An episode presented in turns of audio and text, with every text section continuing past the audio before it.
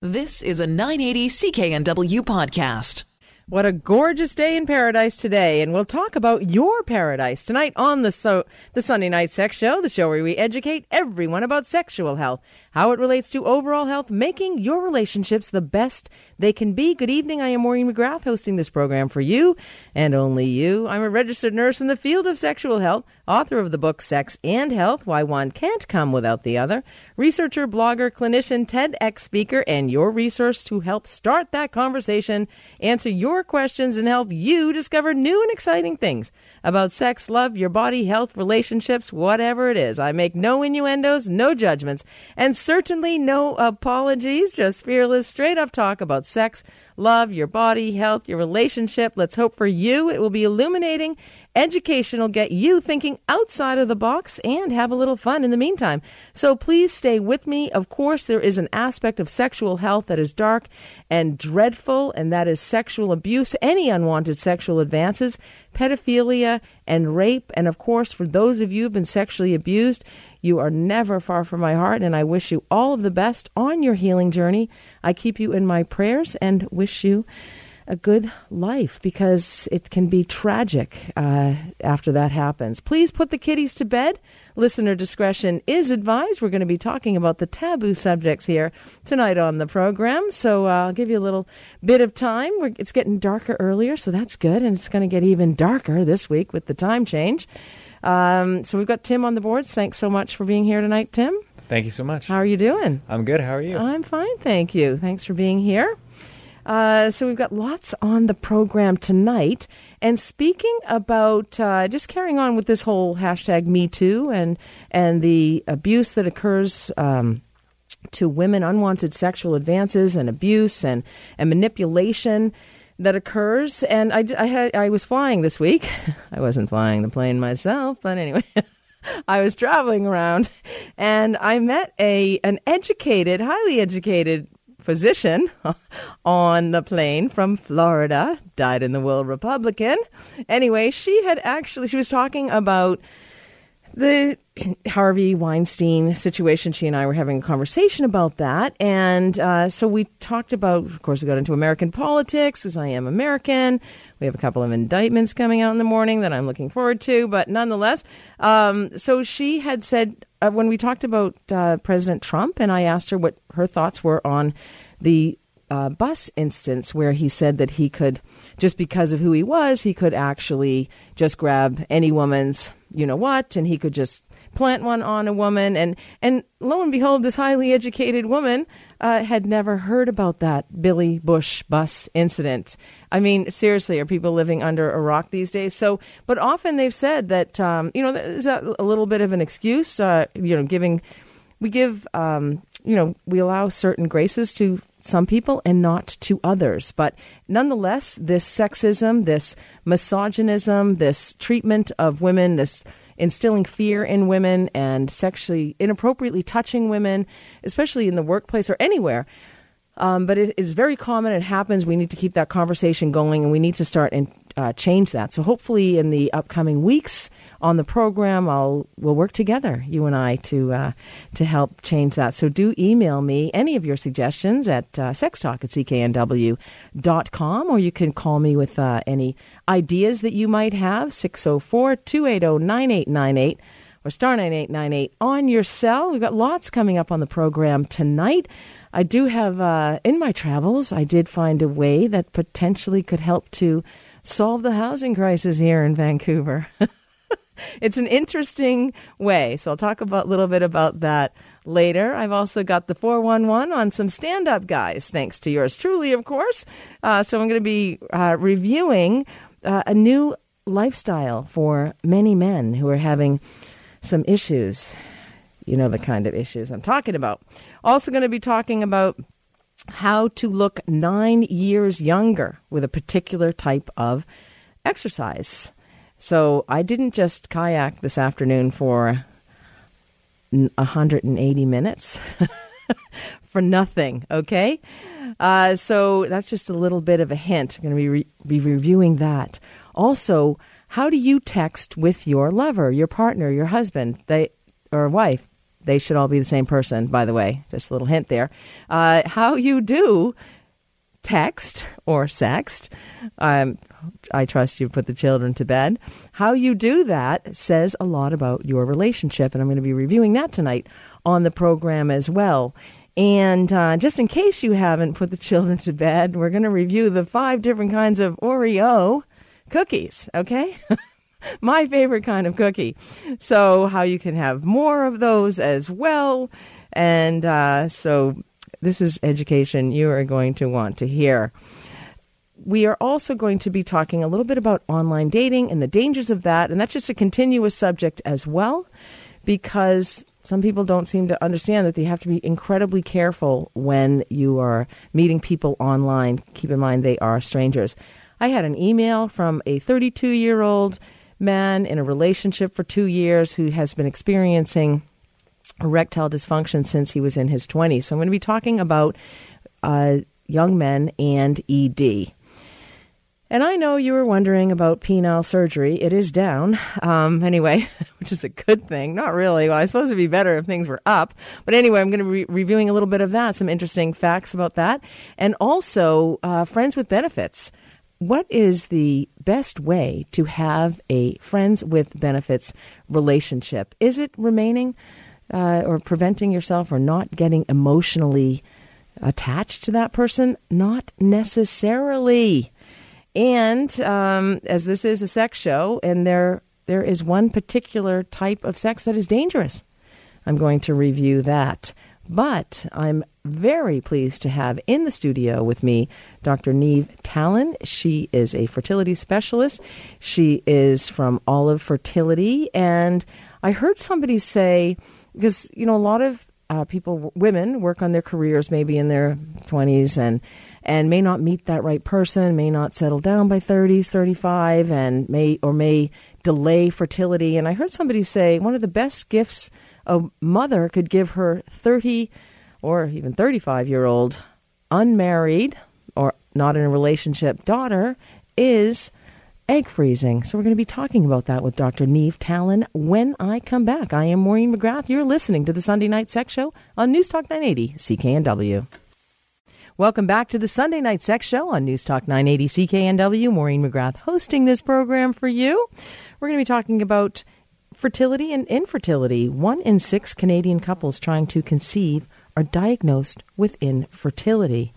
Olive Fertility is leading IVF and fertility center in Canada and won Georgia Straight's Best Fertility Clinic in 2016. And I'm honored to have in the studio with me Dr. Niamh Tallon. Welcome to the studio, Dr. Tallon. Thank you, Maureen. Thanks for having me back again. Oh, my pleasure.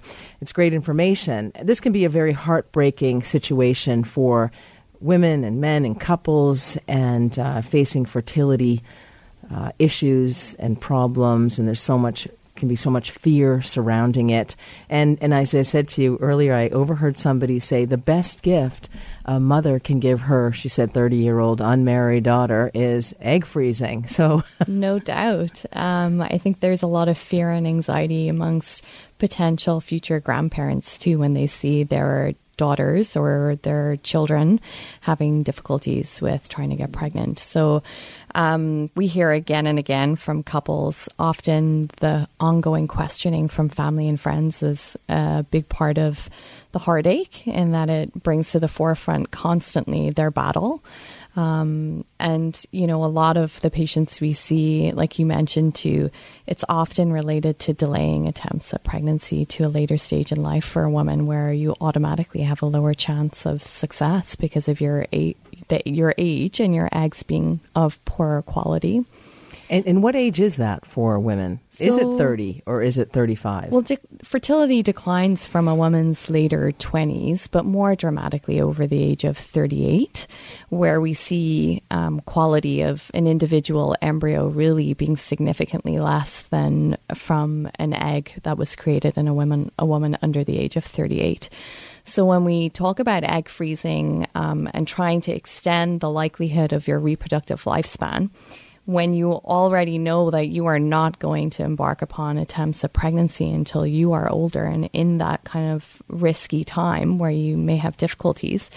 um, you know, the idea that you would freeze eggs that are of better quality gives you the the greater likelihood of success in the future.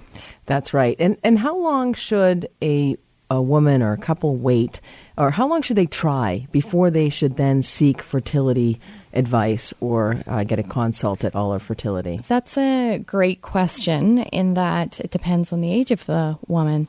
So, the younger you are, the greater period of time you have for trying at home without any, you know, potential risk. If we don't see you for about a year, it's okay to keep trying the likelihood of success in a given month, Maureen, for uh, if everything is perfect, tubes are open, sperm is moving well, they've timed things perfectly and they get together, the best chance of pregnancy is 25 to 30% in a given month. So it shows you you need multiple exposures and multiple attempts at getting pregnant. That's right. Um, but at 40, it's 5 to 7% per month. It's significantly diminished, and thereby we don't really want women or couples to try for extended periods of time because really they're just wasting time. So we say usually about three or four months over the age of 40 before coming to see us. Okay. And then so at the age of 30, perhaps try for a year? If, exactly. And 35 would be? Six months. Six months. Yeah. Okay. And and I often will say to family doctors too, you know, no harm in referring. If they're pregnant, they don't need us. Well, great, that's fine. But, you know, the waiting indefinitely is not a great idea. Like, you know, the advice to keep trying and go home, I, I say be more proactive than that. You know, give yourselves a few months and then look for help. And so egg freezing is, um, you know, it's innovative. It's uh, probably a bit of the wave of the future yeah, it's gonna it's revolutionized everything that we do. The way in which we freeze eggs, we freeze sperm, we freeze embryos the same way. It's just a very successful technology that gives us great survival rates and healthy tissue on the other side of you know thawing it. Um, so it's it's viable. That's the most important thing. But again, age is not overcome by egg freezing. So we want to freeze good quality eggs. Okay. And there, therein lies we want to see women under the age of 38 freezing their eggs. Um, we do freeze eggs in the situation of, for example, a woman embarking upon cancer treatment, whereby that would completely eliminate, you know, eggs uh, within the ovaries well, then their best chances of ever having a future pregnancy comes with freezing whatever quality eggs they have today. Of course. And, and I think that's a conversation. It's my understanding, having spoken at uh, the BC cancer agencies around the province, that sex and fertility are two subjects that remain taboo within those health centers, and nobody really brings up that that idea or that thought, or there's an embarrassment around it, but it's such an important aspect of cancer treatment, especially in a young woman uh, who may be facing chemo and radiation over a year, who may be or may not be in a relationship, but may want to have children. Yes. Um, I mean, men or women who are embarking upon um, cancer treatment. So we'll often ask men to freeze sperm ahead of time as well if they're about to embark upon chemotherapy. Um, just going back to what you previously mentioned, you know, it is a difficult topic to broach um, when someone's longevity or potential survival is being considered. Um, it can sometimes be minimized. The value that you could place on this idea of extending hope for the future and having children and your own genetic offspring in the future there is a lot of evidence that shows women who have gone through with egg freezing or embryo freezing with a partner, if they have a partner at the mm-hmm. time, and setting that aside, it brings them such immense hope and um, alleviates a lot of anxieties and, and the quality of life that they have after chemotherapy, even if they have not yet used that reproductive material. They find has, is, you know, you can't put a uh, a value on that. You know, it, it, it changes the quality of life for that individual, and that that's what we're here for is really to try and aim to do that. And the same stands for the women I hear and meet every single day who are usually looking at egg freezing because they're single and you know they're trying to hold on to this idea of having children or a family with a partner in the future. These are the women who are egg freezing because the women who are willing to get pregnant today on their own will just go do that using donor sperm. Of course. Um, so we hear the same relief and alleviation of anxiety on the other side of actually being successful in setting set eggs aside for future use. I, I, imagine you would. I would. I imagine, especially for the cancer patients, um, and and for all women, that it would alleviate some stress if they thought they could never have children. Right. Versus, there's hope that they one day will have a, a very healthy baby. So, what is the? there's clinics in North Vancouver, Vancouver, and Surrey. That's correct. And and what is the best way for um, somebody to uh, come and see you? So we ask the patients to get a referral from a family physician, but they also can self refer, and they can do that at olivefertility.com. Mm-hmm. Uh, we're on Facebook, we're on Instagram, we're on Twitter, and they can get us easily and follow us in all of those regards. Um, but the easiest way is to get a referral from the family doctor. And how long will it take for a woman to get into, or a couple to get into your practice to so get in to see you? We will speak to them within a week or two of receiving the referral, and we set up all of the things that we need in place to see them. So the full evaluation gets done before we actually meet them in person, and that can take a month or two. Oh, okay. Wow. Mm-hmm. So, yeah, so people ought to get on this and not, not really wait because then once people have made a decision to move forward, then there's going to be a little bit of a waiting time. So maybe but calculate active, that an active, active waiting, waiting, time, in yeah. that they are doing blood work that is very cycle dependent, and right. that we need to interpret to at least have a uh, informed discussion about what we should do for them. Excellent. Well, it's great work that you do, and uh, bringing babies into the world. There's nothing better. There is nothing better. no, there's not.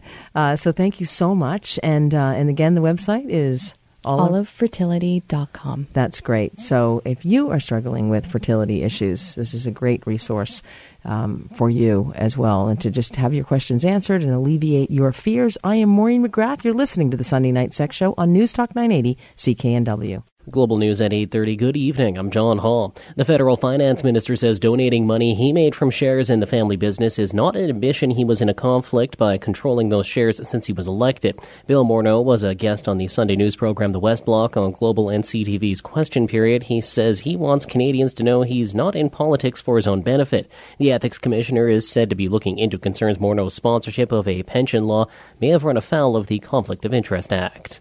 The first leader of Alberta's fledgling United Conservative Party is hitting the ground running. Less than 24 hours after winning the leadership on the first ballot, Jason Kenney already has a Calgary riding in which he'll seek a legislature seat. Kenney hopes the by election will be called soon to fill the seat that is becoming vacant by a Tory who's stepping down to clear the way for him. Kenney isn't worried about, or isn't worried a lack of a party platform will hurt the UCP in the by election or with Albertans. He's already said he plans to kill the provincial carbon tax, reduce spending, and restart the provincial economy. Police in Winnipeg have issued a Halloween safety advisory after a search warrant turned up opioid blotters with a picture of a witch riding a broom. There is concern because the six blotters, which are small chunks of paper with suspected doses of either fentanyl or carfentanil, have the Halloween theme and could possibly pose a danger to children. Carfentanil is so potent an amount weighing less than a grain of salt can kill a person. Authorities have issued a warning saying it's possible more blotters are out there. U.S. Senator Bernie Sanders says Canada's healthcare system is an innovative and strong example lawmakers stateside could learn from. The former presidential hopeful was the guest speaker at a sold out event at the University of Toronto earlier today. He rates Canada's system as superior to the U.S. because it's not controlled by the rich and powerful. Sanders also slammed the elite in the United States, who he called powerful special interests who are not content with the wealth they have, but want more and more. CKNW News Times 832. Now the latest AM 730 traffic. Here's Robin. Good evening. We'll start in Delta where there's a collision on Ladner Trunk Road. It's westbound at Highway 17. Westbound traffic remains blocked. There's a collision in Aldergrove on 264th at 16th Avenue. 16th Avenue heading west is blocked and southbound on 264th is single lane traffic. If you're heading back up into Canada right now, keep in mind there's well over an hour long wait time at Peace Arch, but 45 minutes at Pac Highway. Your best bet is Aldergrove. It's about a half an hour hour, Sumas at a 45 minute long wait time. In the AM 730 Traffic Center, I'm Robin Crawford. Now, the global sky tracker weather clear tonight, lows down to 6 degrees. Sunny tomorrow morning with a high of 12. Uh, clear again in the evening with a low of 6. Tuesday, more sun with a high of 12 degrees. Some periods of rain moving in for Wednesday morning, highs up to 9. In Burnaby, right now, it's 10 degrees and partly cloudy. And outside CKNW at Pacific Center in downtown Vancouver, it's currently 13 degrees. CKNW News Time is 833. I'm John Hall. Welcome back to the Sunday Night Sex Show on News Talk 980 CKNW. Maureen McGrath hosting this program for you today. Was it not a gorgeous day today? It was so amazing. And yesterday, too. And yesterday, I actually went swimming in the ocean with no wetsuit. And I, ha- I did that two weeks ago because I, have actually been traveling a little bit. And uh, I, I think I did it a couple weeks ago might have been less than that. It doesn't matter. But anyway, I was fine. I swam my full swim. Everybody I was swimming with had a wetsuit on, and I was absolutely fine. And so yesterday I thought I could do the same thing. Wrong. And it was absolutely freezing. Uh, so I definitely need a wetsuit henceforth because we are going to be swimming through the winter. This will be a first. That uh, I've always swum in the summer with this group but now we're carrying on and being true polar bears. Somebody asked us if we were, if I, somebody asked me if I was training for the polar bear swim on New Year's Day. I'm like, no, been there, done that. Any, anyhow, wetsuit time, um, but it's important to exercise, and now we have some research to support that. And in fact, the research has demonstrated that exercise, this particular type of exercise, makes your body act like it's nine years younger. So today I went kayaking for about two hours, and for about 90 minutes, I actually paddled the entire time, which was great. And, uh, and, and, you know, now I, muscles I never knew I had have revealed themselves to me. and uh, but it but it was worth it. You feel great afterward. You're doing something for yourself effectively. But researchers from Brigham Young University say they have found that a certain type of physical exercise can slow the aging process within our cells, so at the cellular level. And that ultimately means better health and physical conditioning which matches the natural age progression of a significantly younger person. So, in other words, if you do this, you might actually be like somebody who's nine years younger than you. So, it's not exactly the fountain of youth, but it is definitely a step in the right direction. So, we're all looking to look younger, to be younger, to feel younger, to which, you know, uh, means you're more productive. I want to tell you about my my my latest stand up guy uh, in the next segment, but uh, this has to do with a little bit of exercise and and a little bit of a lifestyle change. Things weren't standing up for him, but thanks to yours truly, they are now. Um, but anyway, I digress. So uh, we'll talk about this study. Along with exactly how much exercise you need to do every day to achieve these results. So, the researchers at Brigham Young University uh, studied 5,823 adults who had participated in a Center for Disease Control and Prevention research project called the National Health and Nutrition Examination Survey. Among a number of things, it, this study kept track of the participants' daily physical exercise. So it tracked the degree to which these people engaged in 62 different types of exercise over a 30 day period. Quite frankly, I didn't know there were 62 different types of exercise. I just thought there was swimming and tennis and, and hiking and house cleaning, cross training. Um, the, the, the CDC study also measured something called telomere length values. Telomeres are the nucleotide end caps of our chromosomes they are like our biological clock and they're extremely correlated with age. So each time a cell replicates, we lose a little tiny bit, a minuscule amount of the end caps. Therefore, the older we get, the shorter our telomeres. Did you know that? I bet you didn't, and I bet you are amazed, especially if you're aging. Now you realize not only you're aging, but your telomeres are short. So by pouring through that data in the CDC study, and uh, you can imagine just how much data that was with close to 6,000 participants and 62 different types of exercise, they, the researchers claim that they're able to correlate people's relative telomere length with their various levels of physical activity, and they were quite surprised by what they found. If you thought that people's levels of physical exercise as being, if you think of, of their levels of exercise as being in four different categories. So the sedentary, low, that I think that sedentary means like sitting on the couch with a beer and a bag of chips. I'm not really sure, but anyway, sedentary, low, moderate, and high. The researcher found that people in the first three categories had roughly similar telomere lengths. So what was interesting is that that's why you have to have that high intensity. So the last category, the people who engage in high levels of physical activity had 140 base pairs of DNA more at the end of their telomeres than everybody else. So the the uh, researchers, uh, it was it was Dr. Tucker, and according to this paper that he published recently in Preventive Medicine, that resulted in a biological aging advantage of nine years. So, in other words, if you engage in high levels of physical activity, I don't really care where you do this physical activity. Maybe the bedroom. Anyway, I'm kidding. you can do it there if you want. Really hot, heavy session. Um, but these high levels of activity are beneficial for you because your cells are more likely to resemble the cells of a considerably younger person. So the researchers at Brigham and Young University had to draw a line somewhere. So for the purposes of their study, they defined those high levels of physical activity and that meant engaging 30 minutes of jogging for women or 40 minutes of jogging for men, and to do it five days a week. So that's just one guide that they had. Um, and of course, that it does require commitment, but really not that much uh, when you think about it. To just to go out and have a quick jog for thirty minutes, you know, there's a lot of other things that you're doing that are probably wasting time. Maybe being on Facebook, LinkedIn, Twitter, social media, Instagram. I, I was uh, sitting. Uh, having lunch outside today, and I, I, noticed somebody came up and, and she sat next to us uh, on a chair looking over the ocean. And the second she sat down, she just started taking photographs of herself over and over again. And I mean, really, just sitting there doing nothing. I was at least eating. um, but there's so much of that. There's so much time wasted. And when you can actually be doing something to become healthier.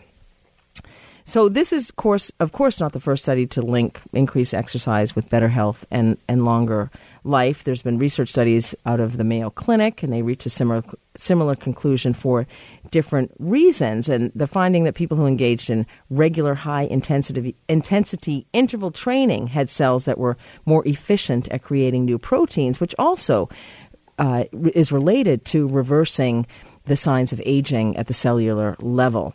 So bottom line is, I always like to get to the bottom line. Uh, the bottom line is just because you're aging, you know, and, and, you, you meet these people in life and, you know, people will say, oh, I'm, I'm so old, or they may act so old, or, or they'll think I can't do that, or I'm 40, I have to cut my hair short, or, you know, I can't do that because, you know, that's for younger people, whatever. Um, the bottom line is just because you're 40 doesn't mean you are biologically 40 years old. You don't have to be. So many people seem younger than their actual age. I had a woman in my clinical practice and I said, How old are you again? And she said, and I was thinking she was 70s and late 70s perhaps. And she said, I'm 93. And, and I thought her spirit was so young and so youthful. I said, 93? You're amazing. Uh, and you know, she does exercise every day. She independently lives. And uh, so the more physically active you are, the less biological aging takes place in your body. And that is the important message that I want to convey to you tonight to have a better life in and outside of the bedroom. I'm Maureen McGrath. You're listening to the Sunday Night Sex Show on News Talk 980 CKNW. Welcome back to the Sunday Night Sex Show on News Talk 980 CKNW. Maureen McGrath hosting this program for you. Thank you so much for being here with me this evening. It's always my pleasure to be here with you. If you have any questions at all, feel free to give me a call at 604 280 9898 or star 9898 on your cell. I do want to tell you about a little event that I'm having this week, November 1st, Wednesday, November 1st at Port Moody's Inlet Theater. It's called Hot Flash in the City. It's all about menopause. It's a it's a cocktail hour, and we're we're going to be having all sorts of women's things like the Womanizer will make her appearance there, and uh, as well as Phemme, which is a new personal moisturizer for women that is available, and they actually have a personal moisturizer and, and uh, a number of different products. They're available at London Drugs, which is so great. I love products that actually have an availability on the shelf uh, at stores, and so I'm very happy. It's a great great product. A lot of women in my clinical practice have been using it and they're very happy with it. So Phemme will be there, P H E M M E. Uh, as well, we have uh, Rodan and Fields Makeup is going to be there as well. So if you want to come and get some makeup tips, by all means, uh, you can go to my website, backtothebedroom.ca for tickets. Um, also, I'm going to give out a couple of free tickets on the program tonight. So give me a call at 604 280 9898 or star 9898 on your cell. Um, uh, well, who else is going to be there? Cheryl's Rack Fashions is going to be there. So they're fabulous fashions because they're affordable and they're stylish and, and they're fun. So she's going to be there also. And there's also going to be a company that sells earthquake kits in case things explode in the bedroom, if you know what I'm saying. Uh, no, she's actually um, uh, going to be showing you these earthquake kits. And you know, with what's going on around the world, uh, you should have your earthquake kit. Um, or, or if you have an explosive relationship, that's another reason to have one too.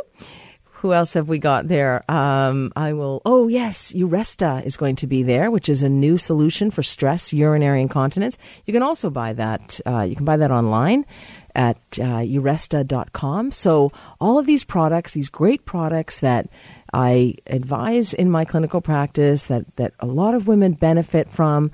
Um, uh, will be there. So you'll want to come out. It's a cocktail party. It's networking. We're going to have so much fun, and uh, that because that is the name of the game. And then we're going to have a Q and A as well afterward, and um, so you can ask your questions, all of your burning questions about relationships. Um, or whatever. Estrogen, there's lots of controversy around estrogen, so I'm going to be giving you the 411 on that and clarifying all of that uh, for you and lots of questions about menopause. And you know, perimenopause is, is actually the years leading up to menopause. And, um, and so that can start at age 37 for women. Uh, so, and it goes to like 51 to 53. That's really when, you know, so menopause is really the year after, it's that moment after a year of no period. So, just to clarify um, what that's all about, we're going to be talking all about that and low sexual desire and vaginal health and and everything and um, and orgasms. I can say that now that we're into this far into the program, uh, and and just how to have the best orgasms. I will be reviewing that a little bit tonight, but you'll finally get to meet the womanizer, a good one, one that causes pleasure, not pain. Um, so I just got this message on uh, Facebook, and uh, so this fellow, right, Bob, I'm going to call him Bob Hi, Maureen. I love listening to your TEDx talk. I am now celibate and happily divorced. We, we were sexless, and I was tired of working 14 to 24 hours a day at work and having to come home to do her chores and no attention. so I wrote, Thank you. Celibate? Question mark, exclamation point, dollar sign. Tune into the Sunday Night Sex Show. Anyway, he's written, um, okay, when, please, and how? Well, I'll have to uh, uh, tell him to on uh, go to you can go to cknw.com and hit listen live. And i hope he goes there right now because he can listen to this segment that's coming up because it's an important segment because i was i when i wrote back and said um, celibate you know after a sexless marriage celibacy isn't necessarily your only option or necessarily a the best option. So this is another option that you might try after a sexless marriage. Uh, I remember a physician friend of mine said that his son had come home from university and he was you know, had a friend with benefits. And he was like, they didn't have friends with benefits when I was his age. Uh, so this is what I'm talking about. It's friends with benefits. And the secrets, the secret to having a successful friends with benefits relationship. There's a new study on casual sexual relationships which examines the factors that can make for a positive or negative experience. And most people think that the way to a positive friends with benefits experience is to not to get emotionally connected.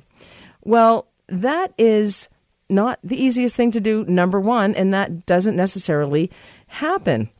So if you want to have regular, no strings attached, no strings attached sex with a friend, uh, it's to not get attached. But you know that's one way, and that's difficult. But it's a little bit more complicated than that. And there was a study published in the August edition of Archives of Sexual Behavior. And so, of course, you know, friends with benefits, it may sound great. It sounded fantastic to my physician friend uh, who son was having a friends with benefit relationship, but there are, of course, ups and downs to anything in life, and, and that can be the same for hooking up with a friend. And so, having sex and lack of commitment on the positive side and feeling deceived, lack of clear expectations, and poor communication quality on the negative side. So, there's lots of things that uh, may happen in this friends with benefit with benefits relationship outside of the benefit. So, in order to better understand how the facets of commitment intersect in casual sexual relationships between friends, the researchers tapped 171 people. 118 of them were women who'd had such a fling within the past year and enrolled them in their research study. And they focused on two dimensions of the functionality of these relationships. One was whether people thought their friends with benefits or FWB situation was healthy and functioning well, which was referred to in the study as relationship adjustment, and sexual satisfaction. So the participants were asked questions about how much they trusted their FWB partner and how happy they were with their sex life. They also rated how much they agreed with statements that measured how committed the subject was to his or her FWB partner, specifically in terms of couple identity, sacrifice, and availability of alternative partners. So some of the statements that they that were included were I tend to think about how things affect us as a couple more than how things affect me as an individual. Or another statement was it makes me feel good to sacrifice for my FWB partner, and I would have trouble finding a suitable FWB partner if this one ended. Ultimately, the researchers found that in addition to sexual satisfaction, young adults who acted as if they were a couple sacrificed personal interest for the betterment of the relationship, and spent less time looking for alternative partners reported being happy with their FWB situation. When they controlled for other variables, however, the study's author found that the only significant predictor of contentment in an FWB relationship was being okay with doing something for someone else. How about that, huh? That is always the key to happiness. It demonstrated a higher level of investment, which is what the head of the uh, research study said um, in with this um, this particular study. So when people do that type of activity, so they sacrifice for the other person, their FWB relationship tends to be better. And when you do that in a relationship that is not an FWB, somewhere where you're committed or a marriage, isn't your relationship better as well? They found that in this study, those that did this, that sacrificed for their partner, tended to have less strife and less conflict than other FWB relationships. And a lot of it is that sacrifice that most friends actually do for one another is as true as it is in FWB. So, this is an important aspect. The study also acknowledged the potential conflict that could arise in an FWB relationship if both people aren't on the same page. So, in other words, if one is constantly doing for the other person, then there can be some discrepancy there. The results suggest that it is important for young adults or anybody to be who is in an FWB relationship to be aware of commitment as they enter these FWB relationships. The work highlighted the fact that satisfaction with sacrifice seems seem to play a vital role in the FWB relationship adjustment, suggesting young adults or anyone involved should be aware of the investments they have in these relationships. So according to Past research done by similar the same authors, 25 to 40% of young adults who have FWB hope the relationship grows into something more. Watch out, you could be breaking hearts out there, and approximately 20% actually do. And generally speaking, most people remain friends after they stop hooking up. I thought this was a really interesting study and and uh, something to think about because it's it's you know it's a different way uh, to have a relationship. They uh, there's a different side to that. Uh, stereotypical relationship, which is typically thought of as selfish, me focused, a glamorized version of these types of relationships. Anyway, more about that a little bit later on in the program. I'm Maureen McGrath. You're listening to the Sunday Night Sex Show on News Talk 980 CKNW. You've been listening to a 980 CKNW podcast. Listen live at cknw.com, the Radio Player Canada app, tune in, Amazon Alexa, HD Radio at 101.1 FM HD2, and on the AM dial 980 CKNW.